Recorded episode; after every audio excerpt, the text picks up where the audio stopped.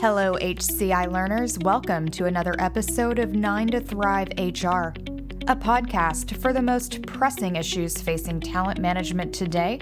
A podcast that allows you to hear from experts and practitioners in the field of HR.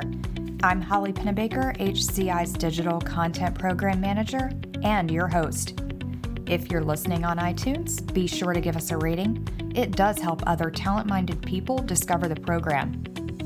In this podcast, part two of Profinda's two part series turning workforce guesswork into talent science, we sit down with Ant Cousins, Director of Customer Success at Profinda, to take a look at the topic that many of our listeners often struggle with ensuring success when it comes to embracing and then implementing new solutions to help manage talent data. So, Ant, how about saying hello to everyone and telling us just a bit about yourself?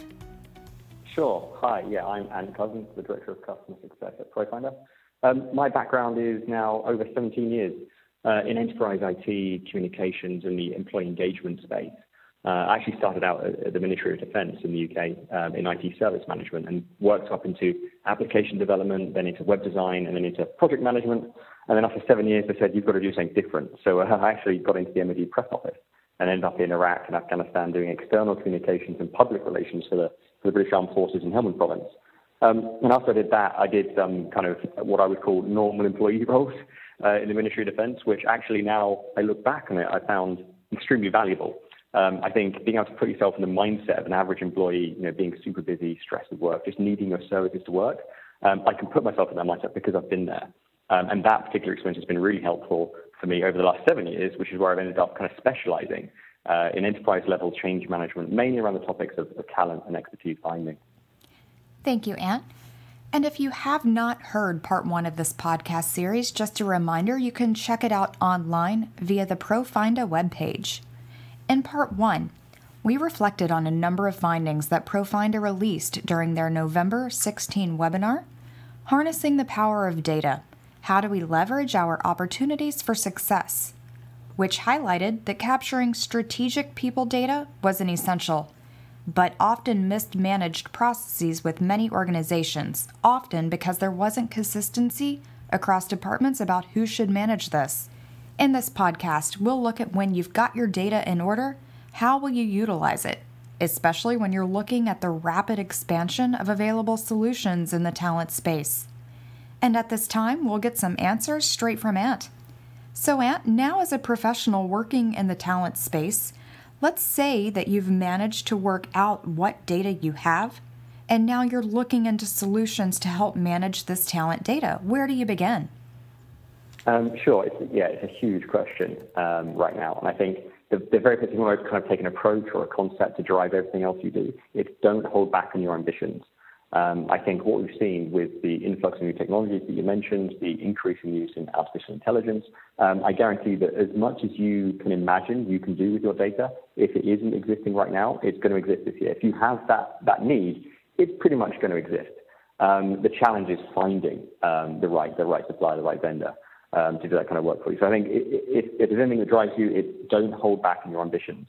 Um, and I think that is super tough for HR. You know, after years of really struggling to get employee data into the management solutions, getting really poor quality data, um, I think we've ended up kind of weary and cynical um, about the potential for getting good data. We now kind of basically we're, we're um, drawing down our own kind of bars of success um, because of our previous experience, and we shouldn't. We've, we've got to aim high if we're going to drive that bar up. Um, and that, that is possible. So the tech is out there. Artificial intelligence is core these days. Um, you've also got other solutions entering the space more from the, I think, the B2C space in the really the, the more um, employee-friendly spectrum of tech solutions coming into the business, and that's really shaking things up. You've got some real disruption going on at the main main service providers. So um, don't hold back in your ambitions, um, and don't um, don't be afraid. I think of going out and finding the best possible fit, even if it's a brand new provider. Um, another aspect to think about is the difference between explicit data uh, and implicit data. And I think this is also kind of a guiding force for our decision making these days, um, which is around, I think, in the past, HR or the, or the view of HR on employee data. Um, I think because a lot of it does drive payroll and it drives um, kind of serious decisions, it drives a lot of uh, kind of legal liabilities. Um, it's been we need 100% certainty on the data. Um, and I think that approach is driven across the entire employee profile. Um, but it shouldn't. I mean, that does need to be the case when you've got, you know, what is, what is their legal entity name, what is, you know, their payroll number. That, that you have to be certain of that. When it comes to employee skills, um, their interests, their passions, um, their experiences, you know, who they know, other things which are useful to the business. Um, it's hard to get explicit data points on that. Um, so I think this is where we're seeing a change in approach or um, really a new guiding force, um, which is um, don't set that bar so high for that kinds of data. Um, look at the actual use case, look at the need for the data, and adjust that bar accordingly. So yeah, those are my those are my three points. Um, you know, don't hold back on ambitions. Don't be scared of going to new providers, um, and definitely make sure you've understood the, the potential of your implicit data as well as your explicit. Thank you, Ant. So, are you seeing your clients become more open to new types of tech, especially those that don't just focus on holding static forms of HR data? Uh, definitely. I think I think it's huge right now. I think uh, we're seeing a real um, movement from those quite utilitarian technical solutions um, that have often lived on premise for many years. Um, they're normally pretty painful user experiences. And by that I mean the end user. Um, and they, they, tend to be bought and designed um, by the central functions, you know, HR by HR tools to, to benefit HR. Um, and the the focus, uh, the employee centricity isn't isn't really there. Um, and I think that's that's changing across the whole suite, across the whole stack of enterprise um, technology. We're seeing much more kind of um, technology coming in from uh, the outside, where people are using technology in their personal lives. You know, people are used to using Facebook, Twitter, uh, and more engaging uh, applications. And these days, those things iterate so quickly um, user experience gets very good very quick. Um, and that's what people expect now. Um, so I think um, there is a growing realization that employees have, have quite a lot of power um, in that they can choose what they do in their, in their daily basis. So if you provide them with technology which they actually enjoy using, um, that they actually find useful and beneficial in their day jobs, then you're going to get more of that data. Um, and you know, with those solutions, I think we're seeing more and more um, AI is built in a standard. Um, so you're learning because you're getting more interactions. Um, so more interactions, more data. Um, so I think that that's the, the change we're seeing is definitely more of a focus on using um, forward-leaning, user-centric tools um, inspired by B2C type technology coming into the business market. Um, and we're seeing that, yeah, we're seeing that more and more. Now you've chosen the right solution. This is just the start, right? There are many of companies bringing on new types of tech but the integration and utilization of that tech often fails. In your experience, why is that? And can you talk me through your experience of successful adoption in this space and what frameworks you rely on to ensure success? Yeah, yeah, sure. I think um, there's three key points um, that I would like to, to, bring out here. I think first is uh, be clear on your own benefits um, and set them set them really high, as, as I previously outlined. Two is be clear on the benefits to the user, align with their win conditions. And three is engage with, with your internal comms or internal comms function. Uh, and I'll, I'll, break all this down, but I think those are the, the, the, three top, top points. So firstly, around kind of being clear on your benefits, um, I'd say HR need to engage with a much broader range of stakeholders um, than they currently are in terms of that employee profile. To make sure they're setting that bar really high in terms of the, the overarching business benefits, not just the benefits to HR, uh, from that data because every department needs user data. Uh, business development needs to know um, where people have come from and where they've worked and who they've worked with because they want to use that information in pitches or proposals. They want to use that to win work. That's what the business is about. Um, operational staff, really, I mean, people in their day jobs, and I, I know I experience this, they need to find the right person to help them with, with any given problem on any given day. You know, real tactical business issues, the actual um, churn of, of the business itself. Um, you know, from our own research, that was our report came out last year, that on average, um, in a knowledge workers um, in, a, in, a, knowledge workers year, they're spending a month of their year just looking for each other. Um, that's a month of their salary gone, um, just looking for each other. That's that's the kind of problem that people are facing in in, everyday situations because they haven't got good profiling because they, they can't do effective search. Um, resourcing is another area of the business where you know knowing where you are getting your employees from, where they're going to, um, knowing who they know. Um, resourcing functions really looking to, to cut down on external recruitment fees, uh, do more direct resourcing, do more uh, you know, social referral um, resourcing. So um, other parts of business are desperate for good employee data. Um, so I think HR, you know, in terms of setting the business benefits, really needs to engage with all of those areas of the business and set that bar really high. Um, and there's a benefit to doing that, right? So if you engage um, with all those other parts of the business, you set that bar really high, you get their support, you get their buy-in. Um, no longer are you fighting against the business to get your product in. You're explaining the benefits to them, to their business, and you in, in you working with them. Um, but the flip side of that is there is a risk, right? If, if HR um, doesn't take that approach, if HR is competing with um, with tools inside the business and saying, you know, of, of the like of, you know, what we want to own the authoritative source of data on employees and all data, um, then that really becomes a competitive tension um, the business units who need to do their jobs. Um, and so that's where we call, I think we sometimes have some conflict with HR and the other departments, is because there is that, competitive tension between HR trying to own and, in effect, sometimes lock down that profile, control it, set that, that bar really high in terms of accuracy. It's got to be 100%. And the business doesn't need 100%. The business needs 60, 70% in terms of certainty in some of the data to make better decisions. So um, yeah, so that, that first point, set your bar really high, engage with a broader, broader range of people. Um, in terms of that second point, being clear on the benefits of the user, um, as I've kind of alluded to, I think the days of using a big stick to, to force users to fill out their profiles, they're, they're dead and gone. Um, you can't win discretionary effort with, with a stick approach.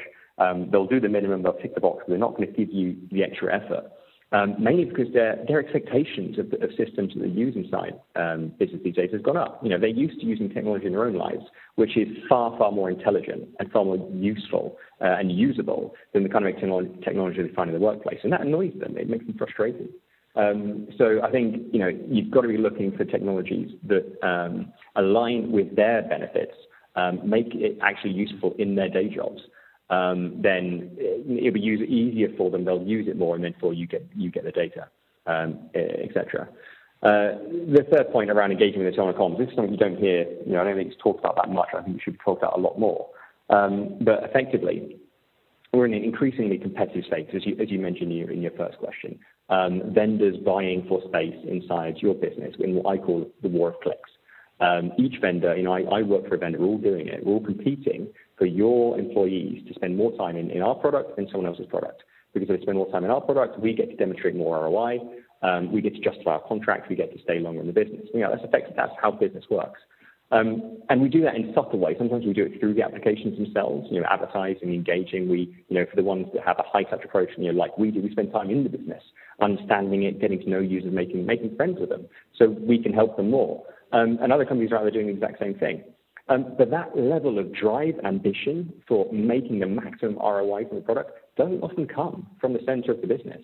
Um, I think what we've seen, you know, in past years, when HR um, or any other central function is um, putting you know, technology into the business, especially when it's seen as that technology is being critical to the user. Effectively, they have to use it, and they don't have any choice um, then that same level of promotion, that same level of ambition to drive um, clicks to that to get usage uh, doesn't doesn't happen.